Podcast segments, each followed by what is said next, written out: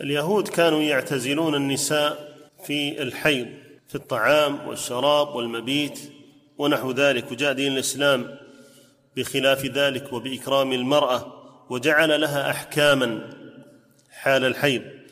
النبي صلى الله عليه وسلم كان ينام بجانب أزواجه صلى الله عليه وسلم وهن حيض، وكان يباشر صلى الله عليه وسلم زوجاته وهن حيض، وكان يتكي في حجر أم المؤمنين عائشة رضي الله عنها ويقرأ القرآن وهي حائض.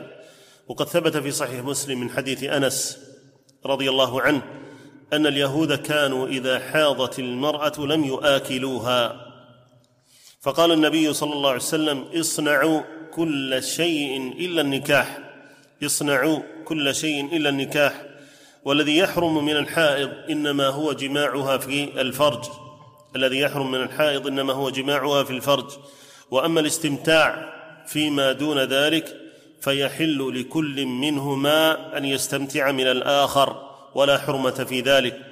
وحرمة الجماع بالفرج هو بإجماع أهل العلم للآية الواردة في ذلك: ويسألونك عن المحيض قل هو أذى فاعتزلوا النساء في المحيض.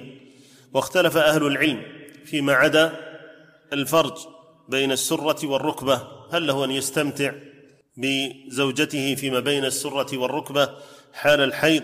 والصواب جوازه، لما ثبت عن أم المؤمنين عائشة رضي الله عنها حين سألها حكيم بن عقال: ما يحرم علي من امرأتي وهي حائض؟ قالت: فرجها. نعم، سبق الكلام أيضا عن هذا. نعم.